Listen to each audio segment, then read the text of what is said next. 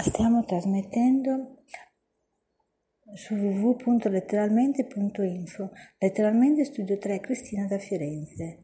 Poesia racconto del cuore. San Martino, un esempio da seguire. Guardinga passai, da sola non li trovai. Chi era quella folla, quella moltitudine? Gente maligna che sotto mentite spoglie si vestiva d'ingenuità.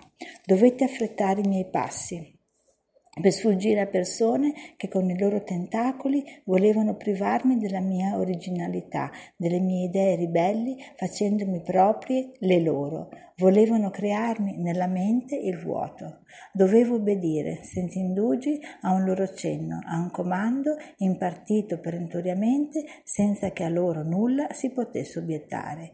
Chi con i capelli lunghi e i vestiti stracciati si ritiene comunque una persona onesta, chi ladro truffaldino vestito di tutto punto con giacca e cravatta e con la 24 ore al braccio si fa beffe di noi, sotto la cornice di un quadro si può trovare un'eredità, una ricchezza senza pari e noi non ce ne accorgiamo se non solleviamo la pellicola dei pregiudizi. Sotto il cappello, il cappotto di cammello si può trovare la finzione di pensieri all'apparenza lindi, dove l'anima è nera e il cuore avido. L'avarizia a volte ti, colpe- ti colpevolizza e la ricchezza ti magnetizza.